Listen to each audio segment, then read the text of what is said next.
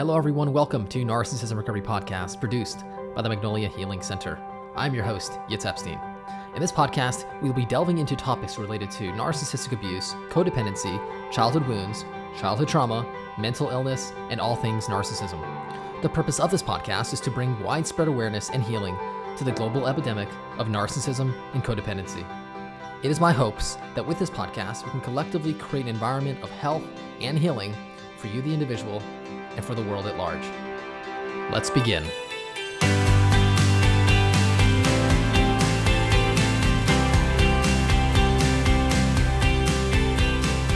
Hi, everyone. Thank you all so much for joining me for today's episode. Today, I'm going to be discussing self care versus selfish care. Now, I find this to be an extremely important topic because there are many people who struggle with self care and there are also many people who neglect themselves completely. There are those who are entirely self absorbed. So, this is an important nuance to pay attention to. You know, are you self caring? Are you taking care of yourself? Or are you just being selfish and neglecting your responsibilities towards other people in your life? So, at the core of it, self care is about fulfilling your specific personal needs with the correct quality and quantity that you need to feel fulfilled. It's about being selfish, but in a healthy way ultimately putting yourself first and making sure that you're filled up, that your cup is filled. And then it is self focused. So it's about you. It's paying attention to your own self, listening to your intuition and, and what you need, listening to your body, to your spirit, tell you what are the emotional, physical, spiritual nutrients that will fill you up. Now, selfish care is more about neglecting responsibility towards others for personal needs. It lacks empathy and attunement uh, and care and compassion towards others in your life who whose needs you are responsible for. So it is a very subtle difference, and I, and I want to talk about sort of how subtle it is and what how we differentiate between when something becomes uh, selfish uh, or when it's in fact healthy self care. So it is a balance. When you're in a relationship with somebody else, it, it, is always going to be this this awkward, uncomfortable. Uh, hopefully, we you know communication can bridge that gap. There's going to be the balance between identifying your own personal needs, maintaining a sense of self and a sense of independence, and caring for that sense of self, and also uh, being able to relate to other people and meet their needs and, and, and sustain and maintain a healthy balance and relationship with another person or however many people are in your life. So it's important to understand it's not black and white. There is, in essence, there is a sense of continuously uh, balancing. Sometimes you'll lean towards self care, sometimes it'll be caring for other people. And it really depends on the context. And it also really depends on priorities. So, to just identify how uh, confusing it can be and, and draw that line in the sand between selfish and self care, perhaps your partner needs to go to the hospital, right? Let's say they, God forbid, they broke their arm and they're desperate need to go to the hospital, but you also have your self care need uh, of, of, let's say, going for a jog, right? So in that instance, if you're putting yourself first, in that you know you can technically say, oh, I'm self caring and I'm I'm running, I'm going for a jog and I'm exercising, I'm maintaining my health, but ultimately you're neglecting your responsibility to your partner uh, who uh, has a broken arm and needs your immediate help. So again, it's very tricky, and and oftentimes this is where communication is a necessary thing because relationships where there's too much selfishness uh, don't have enough interconnection ultimately they break down or, or too much caring for the other partner and there's both there's self-neglect there's neglecting of yourself. Now when it comes to codependence, codependents struggle with self-care uh, immensely, mostly for a couple different reasons, but mostly because they don't believe that they're worthy of taking care of themselves. Usually because in childhood they were forced to neglect their own needs and they learned to self neglect. Uh, and, and oftentimes they feel guilt and shame for, for putting themselves first and, and, and, and meeting their own needs. And maybe they don't even feel like they have a right to meet their own needs. So in that instance, what they'll oftentimes do is become people pleasers or overgivers or absorb themselves in the needs of others to a detriment. So that doesn't solve the problem because ultimately there's no self care uh, and you can feel like you're being altruistic or selfless, but at the end of the day, that, that leads to resentment and it leads to losing yourself because you're not really even paying attention to your own needs. So, from that, based on that, we can see how important it is to have self care. But on the spectrum, when it comes to, let's say, a narcissist on the other extreme, they're entirely self absorbed. They're not nurturing their partner or the relationship. In fact, the, the partner is probably serving them too. So the whole relationship is just to serve the narcissistic perpetrator. And, and so there you have too much selfishness, right? Too much focus on oneself and, and, and too much focusing on the one person in the relationship uh, and to the, to the detriment of the others. So I want to point out that when it comes to narcissists, you know, they're actually not self-caring. Uh, this is where you might deceive, uh, deceptively believe that a narcissist is actually just focused on themselves and they're incredibly self-caring and they're all absorbed in them in, in taking care of themselves. In fact, they oftentimes don't even really have a self. Uh, they usually have are self-avoidant. So when they're self-caring, it's actually just self-soothing and it's really self-absorption uh, to try to soothe their inner emptiness and vacancy. And they don't have a self, so whatever they give themselves just kind of doesn't doesn't fill up their vessel because in essence they don't have a vessel or they have a broken vessel. Uh, so that's not self-care either even when they are overgiving so uh, uh, to themselves. And, and, and just an important nuance there because we may think oh well the narcissist is doing it right. They're, they're so focused on themselves. Well actually that's not even self-care. There's no self-care because there's no self. You have to have a self in, in order to take care of that self. So just an important nuance there. So narcissists and codependents actually have something in common in this way. They're both lacking a true healthy sense of self, and therefore they're not really nurturing that sense of self. They most usually both have childhood unmet needs and are going about their uh, day and their relationship pattern in, in, attempts to meet those unmet needs in maladaptive ways. So as a result, uh, it ends up being an addiction and becomes self-destructive. So the codependent, let's say they're avoiding themselves, but actually they're they're avoiding themselves so they can sacrifice uh, themselves entirely to the other person and then hopefully get their unmet childhood need through the other person. Ultimately, it doesn't happen like that. It doesn't work because you cannot get unmet childhood needs through somebody else.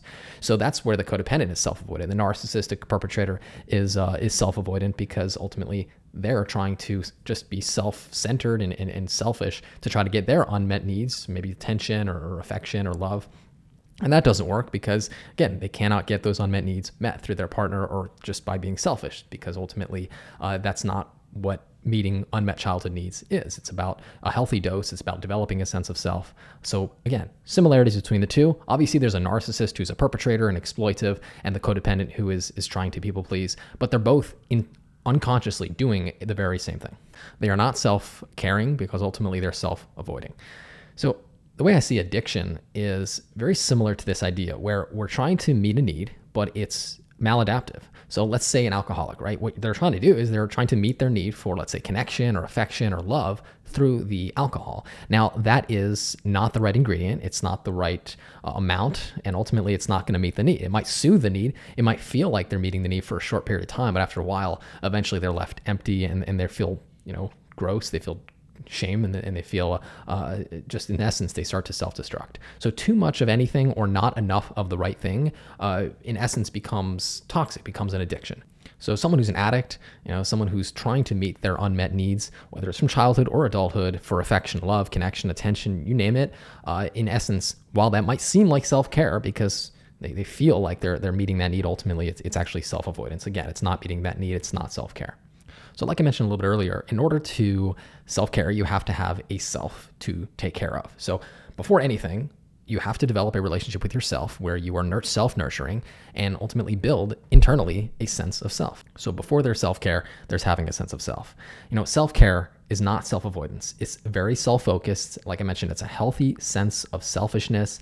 It's saying that I deserve to put myself first and meet my needs. I'm worthy, and not only worthy, I'm actually responsible because nobody else can do that. And even when somebody else is meeting my need, I'm teaching them how to meet my needs. So I first have to know how to meet my own needs. And that's why developing this relationship with yourself, where you learn about yourself, you develop a self, you have a self, and then you meet those needs by yourself, then you can ultimately connect with somebody else and, and teach them how to meet that need uh, to help you connect with that person. And, and it's realizing, you know, no one's coming to save you. Uh, no one's coming to take care of you. Uh, you have a responsibility, as each person does to themselves, to to build that sense of self and to ultimately meet those needs inwardly.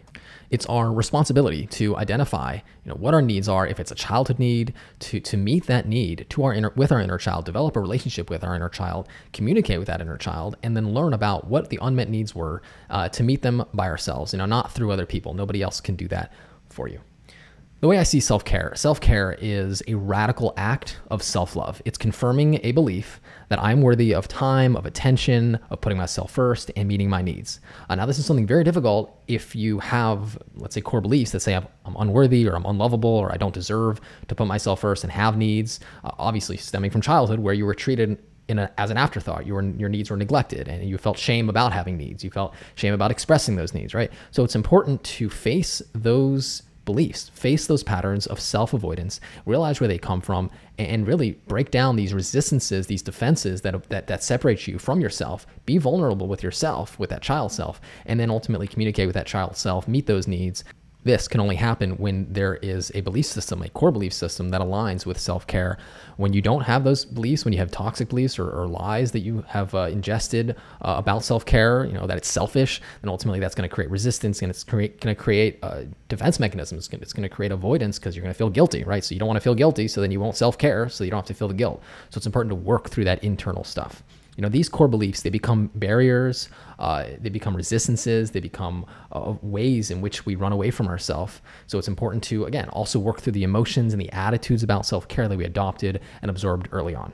Now it's not until we learn how to take care of ourselves and meet our own needs that we will be able to reach out and connect with somebody else and, and meet them with another person. And that's why this relationship with yourself, I mean, I can't say it enough. It's so important to learn about yourself, learn about your needs that were unmet, and really develop an, a strong sense, uh, a healthy sense of self so that you'll be able to connect with another person who hopefully they have a sense of self. And by doing that, you'll be able to connect by meeting each other's needs. And really, that's what creates fulfillment. That's what we're going for. If you want connection, you have you have needs, and helping each other meet each other's needs could be a powerful way of creating interconnection, as opposed to unmet childhood needs. Uh, you attract these relationships where you're trying to control the other person, or you're trying to fawn response, be codependent, so you can people please and get your needs met through them, and it just becomes a breakdown. Uh, there's usually a lack of healthy communication, self awareness. So all those things are important before we have a relationship a healthy, intimate relationship with another person. I want to finish off with a quote. This is by Hillel the Elder, one of my favorite quotes of all time. If I am not for myself, who will be for me? And if I am for myself alone, then who am I? And this points to the relationship where a codependent is just not for themselves and they're just only for the other person. And then ultimately they have the question of who will be for them, who's going to take care of them. And then the narcissistic perpetrator is, uh, in essence, the other statement where it's if I'm only for myself, who am I? How can I connect with another person? How can I have a relationship where I'm only about myself and ultimately you cannot? We need this balance where we are for ourselves. We have a sense of independence, we have a sense of autonomy, but we also have connection with another person. And can't say it enough communication is the key because if you can communicate and identify what is important to the other person, what's important to you, and then be able to, in those instances where, let's say, God forbid, your partner has a broken arm and, and, and you, or something like that, it's extremely important to them. When they communicate that to you, you respond in kind as opposed to say, hey, listen, you know, I have my routine, I have my my my self care that I have to focus on, and I need to all be, be all about myself. You develop that value system and, and be able to communicate that towards each other that really is what brings people together as opposed to uh, resentments and, and pulling people apart. So if you are struggling to first have a sense of self and then ultimately meet the needs of that self. And if you are either self avoidant, you just run away from yourself because you were taught that's the way to survive, right? You just sacrifice to the other person and, and hopefully one day they'll come along and meet your needs for you which ultimately doesn't happen. That's just a toxic relationship pattern. Or if you're narcissistic and you find yourself just being all about yourself trying to self-care and trying to just focus on yourself but ultimately never being able to because you may not know who you are or you may not have a sense of self please reach out and allow me to help you build that sense of self and then learn how to respect and meet the needs of that self so you can fill yourself up first and fill yourself up so that you can then ultimately give from a full cup as opposed to being empty and trying to give, which ultimately leaves you more frustrated, more resentful, and it breaks down. So I'd be more than happy to assist you on a healing journey. Please do reach out and discuss how I can be of service to you on that healing journey. My email is yitz, Y-I-T-Z, at magnoliahealingcenter.com. You can reach me by phone, 818-210-6049. Thank you all so much for joining me for today's episode. Until next time, all the best.